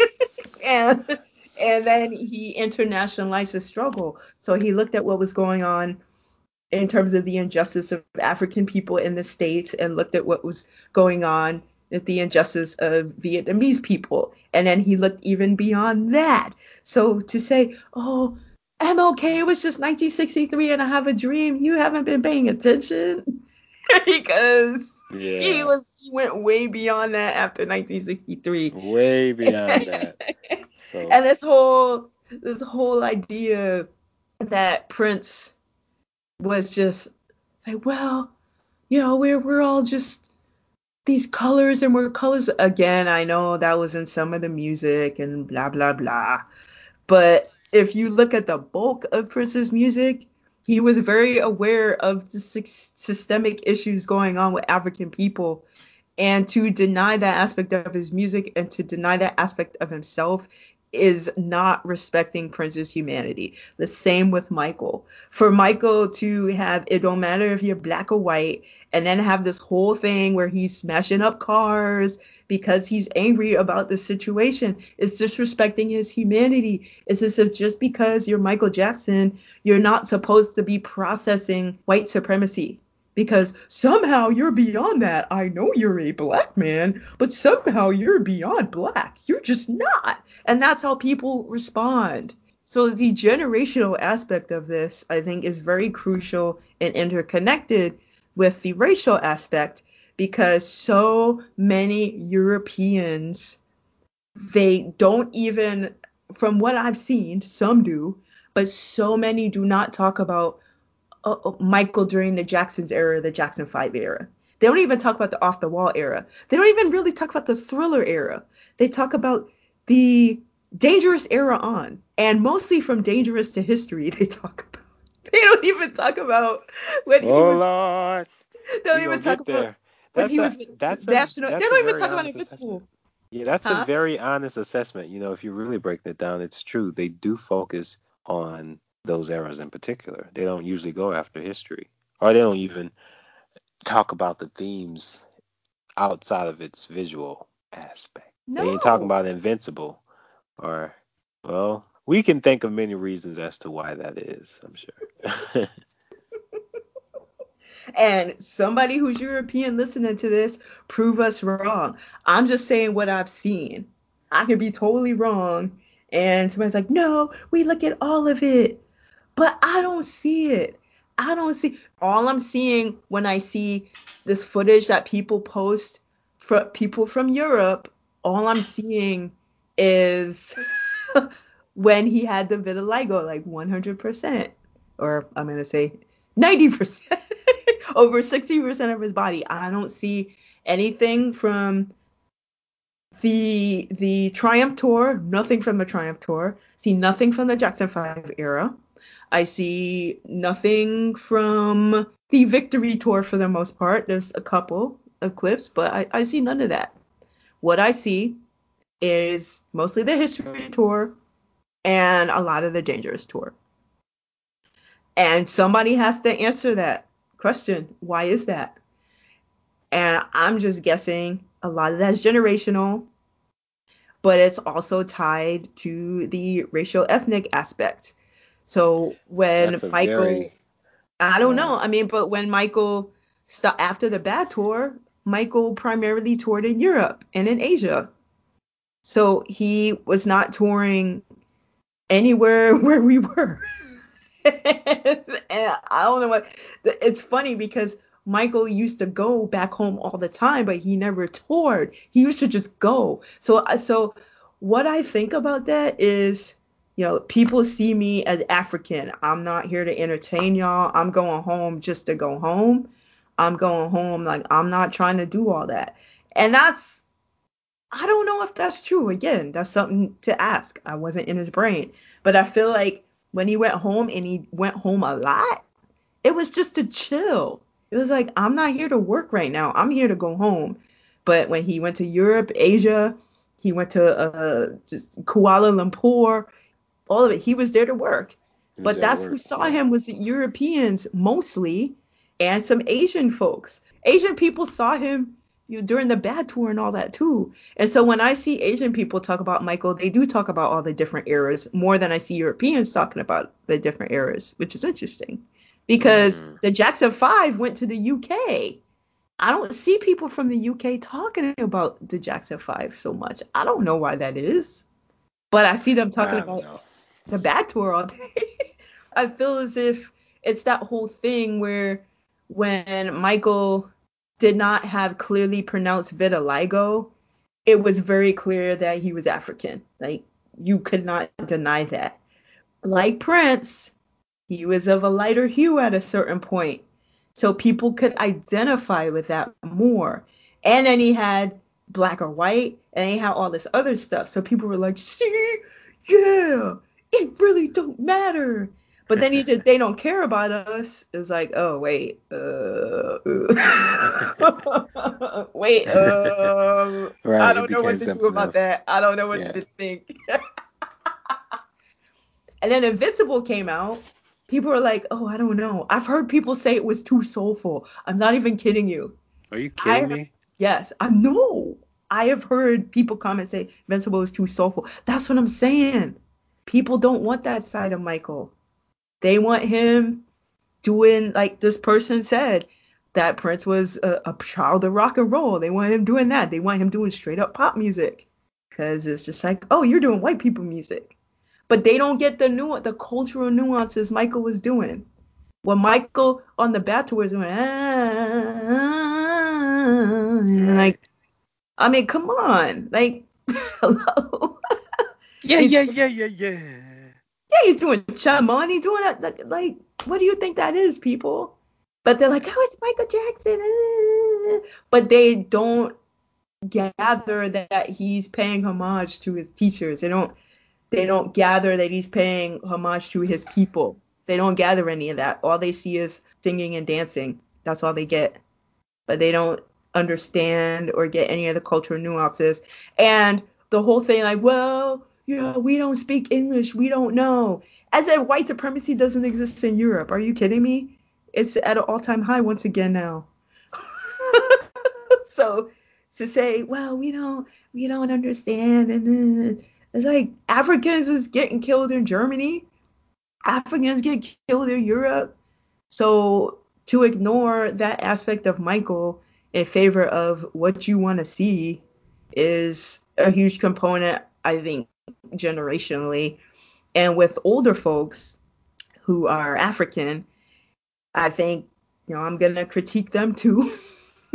because, again, it was easier to lose sight of all that because of our limitations of what we think being African is. You know, we resisted rock and roll because it's like, oh, it's Elvis or Michael doing rock music. So when he did Beat It, people were scratching their heads. and when you know Michael had the bad cover and he was significantly lighter than he was in Thriller, people like, oh, what's going on? Did we bother to support him? Uh, I think many of us did, but in a lot of cases, many of us did not. And we said, well, he trying to be white. He trying to look like Diana Ross. Whatever. Let's just throw him away. Our limited perspectives on what being African is about, I'm gonna maintain that made it a lot easier for Europeans to grab a hold of him and not let go and claim him, which is what's happening. yes. And when when they're claiming him just like they did Prince, they tend to say, well, he's just this person who didn't care about color. He's just this person who was a spirit that was beyond all that. He was a person who was just beautiful. Why put race into it? He was a person who just made beautiful music for everyone to hear. Hear the world, black, white, Puerto Rican, everybody just right. freaking. Doesn't matter. So people take the lyrics and rationalize the fact that they are erasing their African sensibilities. It's just such a problem that Prince and Michael did that and created these lyrics. And then later on, they were like, no, no, no. no, no, no, no. That's not what we meant. It's like, I didn't mean it like that.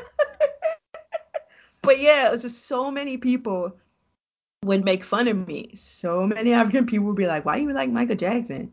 Why? He's just weird. So yeah, we are. I hate when I hear that. That's what yeah. it tells me that again, a lot of people are not true music listeners. Mm-hmm. And if you're not listening to the music, then you're able to make just such a brush-handed statement like that because that's just an indication that you're not listening because if you're listening you're going to hear all of the other inspirations you you can hear the talent the vocal range the the actual gift it's not just something that was created. It's not machinery. You know, mm-hmm. Michael and Prince were artists. They took their life and put it all into their music. And that's not nothing to be brushed off in. But people do that because again, they're just going on what's quick. So they eat, you know, Wendy's and McDonald's and you know the things that are just easy. That's I'm just saying nothing's. I'm just saying those are allegorical ways of saying they're just listening to pop crap. Mm-hmm. And their ideas of what you're supposed to look like are influenced by colonial agendas. Yes, absolutely.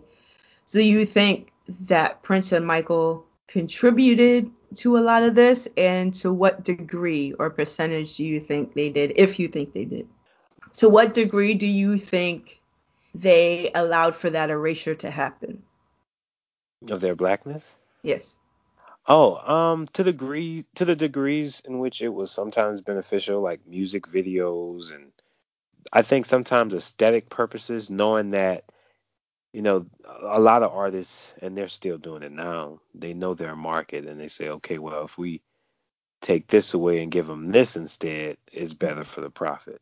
So I think in times of it just being more beneficial, mm-hmm. um, but that's I don't know how verifiable that is. I just think they probably did it because it just seems easier. But um, I don't know.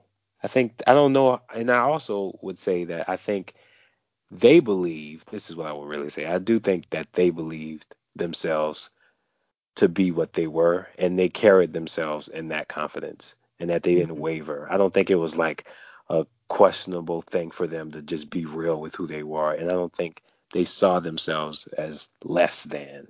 If anything, there's this one speech Prince gave to some award show, and he's telling the people listening that, you know, you need to know that you all invented the music. Like don't feel like oh yes they own you. All of that. You know, like mm this is this is your game. You you call the shots, your royalty, you know. And that's the kind of stuff that's the kind of ideas I think Michael had and Prince mm-hmm. as well. Like they knew that they were the real deal, that they weren't something that could be recreated or reconfigured. Like the quote is often imitated but never duplicated. you know. Um, so they were pretty confident, even in the interview with Tavis Smiley, when Prince is like, "Well, because I'm great, that's why. Because I'm great." you know. And that That's actually when Prince echoed his song Golden Parachute in that same speech. Mm, he said, I think he said, I have two words, Golden Parachute. Look oh yeah, that's a song. Like that's what he said. Two words, Golden Parachute. Here's fifty million dollars. Go and leave us alone. Yeah. And so I think that song is perfect to talk about how they wanted to market him by erasing his African sensibility, and he refused to do that. And there was a certain point, I think Purple Rain was that highest point where he really did have to ask that question what is going on? Do I want to erase that sensibility? Yes, we created all of this, but now I'm at a point where if I don't move in this other direction, who I am as a person and as African man is going to be erased. Mm-hmm. I can't let that happen. And even though Sly and the Family Stone, in particular, had a multi-ethnic, multi-gendered band, people still looked at the revolution as being white, just how they were written about. Mm-hmm. And you had you Wendy Lisa, Dr. Fink, you had Bobby Z, you I mean you had all these people that are majority white band, and that was the first time that Prince kind of had this pronounced band with him, and they were mostly white. You had the time, you had all these bands that were not white, and then Prince comes out with his own band because before you had Dirty Mind and all this, yes, but people still didn't know the band like that. But then he has a revolution that majority white, and you had Brown Mark and Prince. It's like, okay, yeah. what's going on? yeah, so so Mark. people did look at Perp or Prince as being this head of this white band. But then you had NPG. It was just like, what's up, fists up in the air, and people just didn't know what to do with that. Mm-hmm. And so what to do with the? It was right. like, ooh. So I mean, but he let the revolution like, go right after Under the Cherry Moon. That was the last thing right. he did with the revolution. That was their mm-hmm. goodbye, black and white, right. new chapter. Then here we got Sign of the Times. Right. And it's like, all right, Wally, where you at, cat? You know. right. like he didn't have shit. The only person who stayed was Fink. Right. Because everybody else was gone. New cleanup. And it was, you know, you got Bonnie. Bonnie. Right. Screaming. Ah! this is the, you know, they're like, what the hell is this? We need you to go back now. exactly. But you see all these people saying the Revolution was his best band. That's people ridiculous. Like, well, I don't know about the NPG. That, listen, let me tell you something. Prince introduced the NPG in 1988. That makes 30 years this mm-hmm. year. It's been 30 years since Prince pronounced the new power generation. It started with his 10th album, Lovesexy. Mm-hmm. And that's the album. And he's maintained the NPG his whole career. It never changed. You see, right. Revolution was just what three years, if that, mm-hmm. yeah, two and years. a half years even. Yeah. So like that was it. and, and and and the NPG changed over the years, but one thing maintained that he he maintained about it was that I'll always be able to improvise. The revolution could right. not improvise. The revolution didn't have that improvise the improvis uh, improvisation um, improvisational skill that he learned from his father and just him in general. Like Prince studied jazz and really liked Herbie Hancock and that's just his yeah. general, you know, musings. And the revolution couldn't do that. But the NPG, he hired musicians that did that. And that's the thing about the new power generation. All the people who were a part of the new power generation had their own thing. Rosie mm-hmm. Gaines was famous before. It's not like yes. Prince, you know, did she was she already had her own thing. Levi, right. he already had his own thing. Mm-hmm. And it's all about doing your own thing. This is right. you have the power to do it instead of being contrived. So when people say stuff like that, like the revolution, are you kidding me? I'm not taking away from the revolution, keep in mind, but I am saying that they are in no way connected in comparison to the new power generation. Well, even you had with the revolution, especially around the world in the day era, and or uh, even a little before that, you had Sheila E., who was a jazz mm-hmm. musician and uh, quote Latin jazz musician, And then of course Fink was he did some jazz. So he kept people like that. He, he always and, kept people around who had yeah. Right. Because primarily he was a jazz artist. People don't even know that, but that's what he did. And you had the B-sides. I'm going to maintain that Under Cherry Moon is a jazz album. I don't care what anybody says, which is why it's my favorite Prince album of the Revolution era. It always will be. It is a jazz album. I would then, totally agree with that. I just heard it again, and it is one of my favorite albums because, in context of all of it, it's just it's amazing. Like just yeah. the first three tracks, New Position, mm-hmm. you know, Life Can Be So Nice, all of it just it goes in so well. And if you were to take away all of the words, or just right. listen to Venus de Milo, mm. you know, mm. you're like, oh mm. yeah, yes. I can. It's it's I'm so yes. so yes. put there with that one. Yes. Yeah. And D'Angelo did a wonderful cover of it. oh yeah, it. I have a, I have it. It's really good. of course you do. Of course you have of it. Of course. that's one of the first things I remember getting from somebody. but that's the thing. People do not acknowledge these aspects of variety of of African centeredness, if you will, or an African personality. And people want him to always be using the LinnDrums because that's what people think of when they think Prince. Oh, the LinnDrums, or they want the revolution where the drums are just really simple. And that was Prince working his way and trying to find his personality and saying, okay, and then Purple Rain was the pinnacle of finding that aspect of his personality. And he was a Gemini, so he's just like, okay, it's time for me to do something else. And he did New Power Generation but then before that, it was Sign of the Times. And he said, okay, I'm going to use some of the stuff I did with Wendy and Lisa, etc. But I'm also working with these other people at this time. And some of the songs are me by myself. And that's okay. I mean, the first album was me by myself too. So what's the mm-hmm. problem? so what's the problem? Shit. and then he did Batman, which was like, I could do this whole thing in my sleep with one hand behind my back and with my foot and what are you going to do about it? So he could just do whatever he wanted. And he put soul in the Batman soundtrack, which you never heard after that, before that. So he could just do whatever he wanted. And that's why I think when people limit him and say, well, it's just the revolution, that's the best band, a new power generation is just boring. And I'm also going to say Diamonds and Pearls is a jazz album if you listen mm, closely to that. Yeah and that is probably during the Warner Brothers period with New Power Generation is my favorite album. Because yeah. it is essentially a jazz album. And I just am more partial to when Prince does jazz. yeah. Well, no. I mean, hence we talked about one Night Alone and The Rainbow right. Children because right. that's when he really or Expectation. That's one of my favorite jazz albums as well. Well, you know that you you introduced me to the album and I will always love you for that.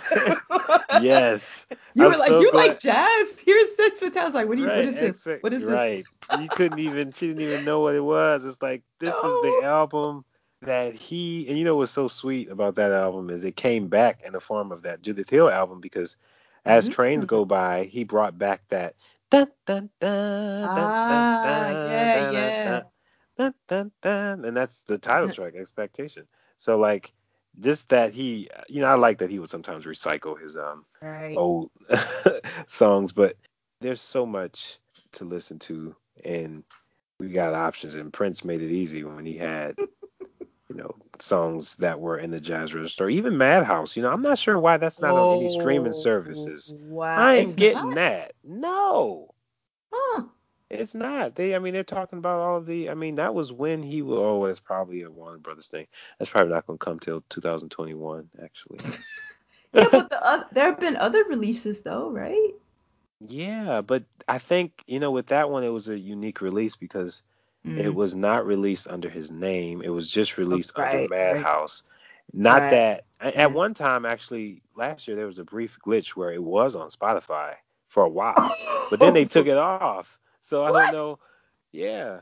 So I'm not sure what the deal is with that. I'm gonna have to see what's going on with that. Okay, So you want to talk about actually balance? It was him and Eric Leeds. So you went mm. 50-50 balance, right? right. there it exactly. is. Exactly. And so go. people didn't even people slept on it. So oh, it's jazz, and people didn't know it was Prince. But yeah, yo, Eric Leeds was uh, okay. That's the other thing. Eric Leeds was on Parade. I'm like, there you go. yeah. there it and is. Eric Leeds has always kind of always been a visitor in Prince's music from right. Parade to Emancipation to One Night Alone to right. News. I want to say that was the last thing he did, but I, he actually I saw him with his uh what was it? Eric Leeds and Paul St. Paul Peterson. They had a hmm. band called LP Music and they performed at Paisley Park in 2016. Oh, wow. And that was pretty awesome. And I did see them and wow. they were pretty good. So that just shows you that Prince if he liked you, if he, he liked you around for certain projects, you know. And I, am glad that I was able to see because Eric Leeds is pretty good. Him and St. Paul Peterson were nice. So, I mean, it's one thing to say that Prince has evolved and you know throughout his career and that's why again people focusing on it's one thing to say oh i really like the revolution and i you know because the mm-hmm. revolution i'm not taking away anything from the musicians and from what that was. You know, I'm not here to say that, oh, I don't like it, because there are some songs that I do like. And, right. you know, musicians, they're all a part of the one song. It's still Prince at the end of the day, is, mm-hmm. you know. But if you're going on what the concept is, or even if you're just considering the longevity of a concept, then you say, okay, yeah, it was great what he did with the Revolution, Sign of the Times was still good too, as mm-hmm. well as what he did in the 90s and other periods. Even if you don't like it, you can't. You got to acknowledge the progress and the diversity, you know, throughout the years. And when it comes around, it's not so bad. And I'll say that St. Paul Peterson was the one white guy I've ever heard to almost mirror Prince's voice. Not one billion percent, but it was pretty close. Screams like, of Passion. Yeah, pretty good job, St. Paul Peterson. Are you speaking and, of uh, Screams of Passion? Yeah, just that whole yeah. the whole album, The Family. I was like, okay, oh, yeah. mm-hmm. okay, well, okay. And I am That's partial. That's a great album, by the way. I yeah, a lot album. of people hate their version of Nothing Compares to You. I think it's the best one. I'm partial to that one. A lot of people say no, Sinead O'Connor's version is the best one. I like I actually Sinead like the family versions well. too. The family that I like in it fact best. again the family that's a really good album. I really mm-hmm. like that album, and I do yeah. like their version of Nothing Compares to You, and I do prefer it over. Well, then Prince's version came out. Yeah, I, like, I prefer I, the families to his too. I. I liked his version just as much. I can appreciate all of them. It's not like I say. I don't. I don't. I don't. but there was one he did, and I think you sent it to me where it was just him, and I said, okay, okay. Uh, That's what right. I'm talking about. Oh, okay. I'm not talking one, about the one that he put on the hits with uh. Oh, oh, that's what that. Okay, because that's what that. Rosie He put about. one out. No, like, he put one out with Rosie. No, no, no. Okay, no. that's what I. thought. I don't even listen to that one. Yeah, I was like, like okay. right. Okay. Not that I can. Yeah, see, that's the thing. Mm-hmm. He's done that song so many times. So when the one that they just put out was on his most recent, you know, nothing compares to you single, mm-hmm. okay. and um, yeah, it's just him, and that was the original one. He had guitars over. It was a different mix and everything. Right. I really like that version. And so before that, I would say, and this is getting into bootleg category, but um, mm-hmm. it would have been a version he did in Montreux 2009. Which, I think that's the one I heard. That's the one I heard. You sure that one the, in 2009? The one he did in Montreux? Okay.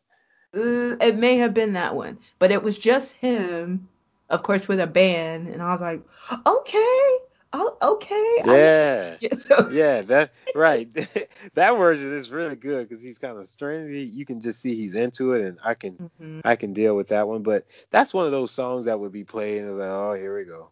But yeah, the Sinead O'Connor version I actually liked, and and I think it's because she felt something. Her mother had just transcended, and or at some point, so she was processing that. So I felt that when she did it, and I liked how she did it. A lot of people hated it. Mm-hmm. I liked it, and well, I did not. Yeah, I, did not like the version with Rosie Gaines. That could just go somewhere else. Uh, mm. mm. Uh, no. but I wanted to say the thing people don't think about, and I've hardly seen a conversation about, was here's this African man, Prince Rogers Nelson, basically control so much of the Minneapolis music scene. You had uh uh the Lemonhead no, they're from Boston. Uh, no, it's uh what's the other band? Soul Asylum. Like those kind of mm, bands. Yep. Like you know, that's also oh, Minneapolis. Michael and, B's, and he performs with him now. Really? That's his former drummer, yeah, Michael B. Ah, He's with And Soul then Asylum. what's the what's the other uh Minneapolis, the replacements, like that kind of stuff. You had that scene. But then there's Prince, who controlled so much of the Minneapolis music scene. How many people can say that as a man of African descent can have all of these people, these white people in the palm of his hand? Right. How many people can say that? And then you know, people were talking about, oh, Prince, Minneapolis. Nobody, nobody, unless you knew who they were, were talking about the replacements mm-hmm. Like I know who the replacements are, but most yeah. people who listen to Prince probably like, who is that? Or Soulless, like nobody knows who those bands are unless you know who they are. And so that just showed how much influence and how much sway Prince had. And the same thing with Michael Jackson. When he acquired the ATV catalog, nobody could say nothing to him. So you had these two African men that had so much sway in the industry and Michael Jackson purchased a catalog as an individual, which was unheard of before. So he angered so many people, including Paul McCartney. and nobody had done that before. And so, of course, both of them were going to be targeted because that's not what you're supposed to do. And to have, you know, Prince front some revolution, majority of them were European descent. Are you kidding me? Who did that? Who did that? who did that and got to that level of prominence. Yeah, crickets. crickets. and on that note, I think we really went in with the um the relations and connections. Um, yeah, the the generational one though, it just troubles me very much because all these people, I grew up with Michael, this and that, but when he was asking for help, people didn't help him and people were like, oh, well, he just wants to be white. And here people just made fun of him. The limitations we have on people.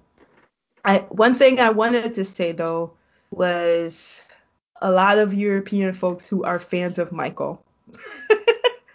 they the dynamics are so interesting. One thing that was really interesting to see this is it and have so many people come to his defense for being in a position of weakness. I'm wondering if that was some level of subconscious racism or white supremacy because you look at previous rehearsal tapes, the dude was like, I want more voice, more levels, and moved on. And he said, okay, do this kept it moving. Race's voice kept it moving. He didn't apologize for raising his voice at people. Then you had in 2005 during the trial, he was getting ready to get out the car until Janet stopped him to beat some dude down. He wasn't apologizing for that. And you have all of these things when he was in the Geraldo interview. He wasn't raising his voice, but he threw some shade and cursed people out. And he didn't apologize for that. So to say, oh, you know, all he was doing when he was correcting people was apologizing to make them more relaxed and to feel comfortable. To me, that's some subconscious level of racism and white supremacy right there. Because when has Michael Jackson ever apologized for correcting and raising his voice at people? I've personally never seen it. And there are people who were behind the scenes working on the set with him, and he, he would curse his brothers out. He would curse other people out. So to say that that's something that he was doing to make people relax, to me, that's more evidence that he was in a position of weakness where he had to back down and apologize in order to make people comfortable. So that showed he was not in a position of power like people say he was or assume he was. And I think people took joy out of that in a lot of ways. I'm not saying everyone who said, oh, that was really nice that he apologized. But I think on some level, some people took joy out of seeing an African man in a position of weakness. Even though they say they were fans, they still are like, ha, he is on this level where finally we got him. We got him. That's just how I feel about it. I think people really have praised this movie because they got joy out of seeing him in that position.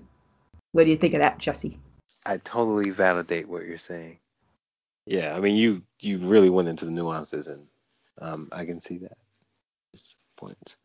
It's a it's a whole new level of um, thought when you really think of the details of just kind of how they navigate it, you know, mm-hmm. in a world that placed all of those barriers.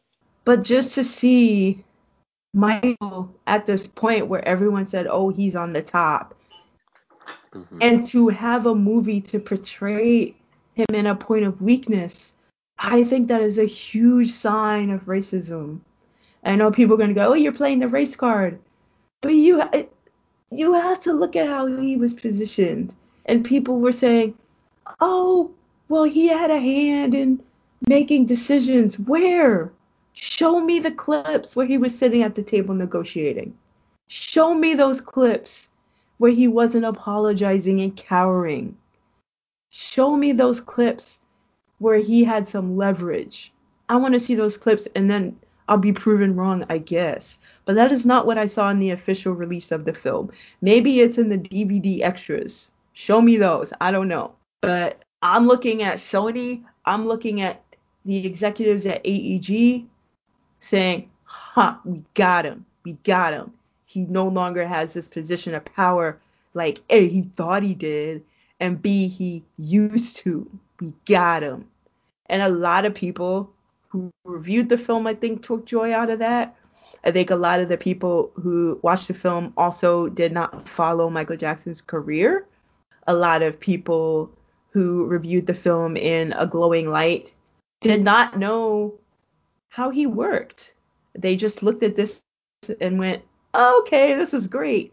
They didn't know any of the musicians. They didn't know anybody in the crew. They weren't aware that Kenny Ortega had directed previous tours with Michael. They knew nothing. All they saw was this film, and he was in a position of weakness. And I really do think people got joy out of that. Some people really did.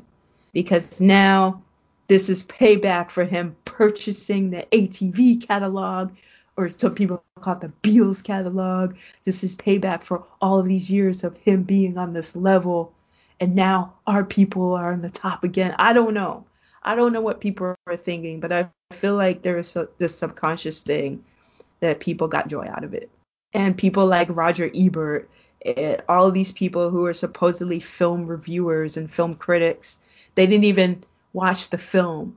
They didn't even talk about the cinematography. They didn't talk about the editing. They didn't talk about any aspect of the film. All the reviews were about oh, Michael Jackson didn't appear sick. Oh, he looked so well. He could go on, but th- that's not talking about the film. So I really think people were so focused on Michael and his assumed level of power when he's still an employee of CBS slash Epic slash Sony for all of his adult life. He was still an employee and his labor was exploited. And then in 2001, 2002, 2003, he talked about that as being an African man and his labor being exploited. And that's yeah. when he really started being open about it. But all these people are like, well, it's too late now. Why didn't you say it before? So people stop paying attention to him and be like, oh, you're ju- you're just saying that because you're not successful anymore. And I think Sony exploited that. And this is it to me is a pure sign of that, where it's like, oh, oh, black man down, black man down. I really think that's what it is, and they made millions of dollars off of that. Yeah. I have that's no a whole qualms. subject about the exploitation. Yeah. He was completely exploited. I don't think anyone should deny that. I have I have no qualms with saying racism was a factor in this how he was Yeah, portrayed. I have no problem with that. Mm-mm. And racism has always been a factor in terms of CBS slash Sony. Uh, Miles Davis wrote a whole book about it. yeah. So, and you, oh, you got a whole episode about Miles Davis. He was. Yeah, we can go another one. We talk about Duke Ellington. We can. Oh. That's another curve. Talk about Miles Davis.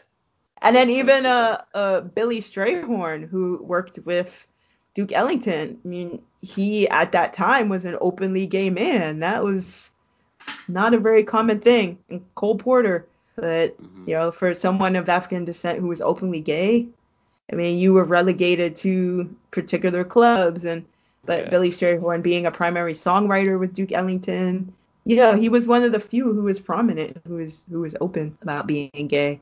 So yeah, this one goes out to you too, Billy Strayhorn. it goes but to yeah, you too, yeah, all jazz heads.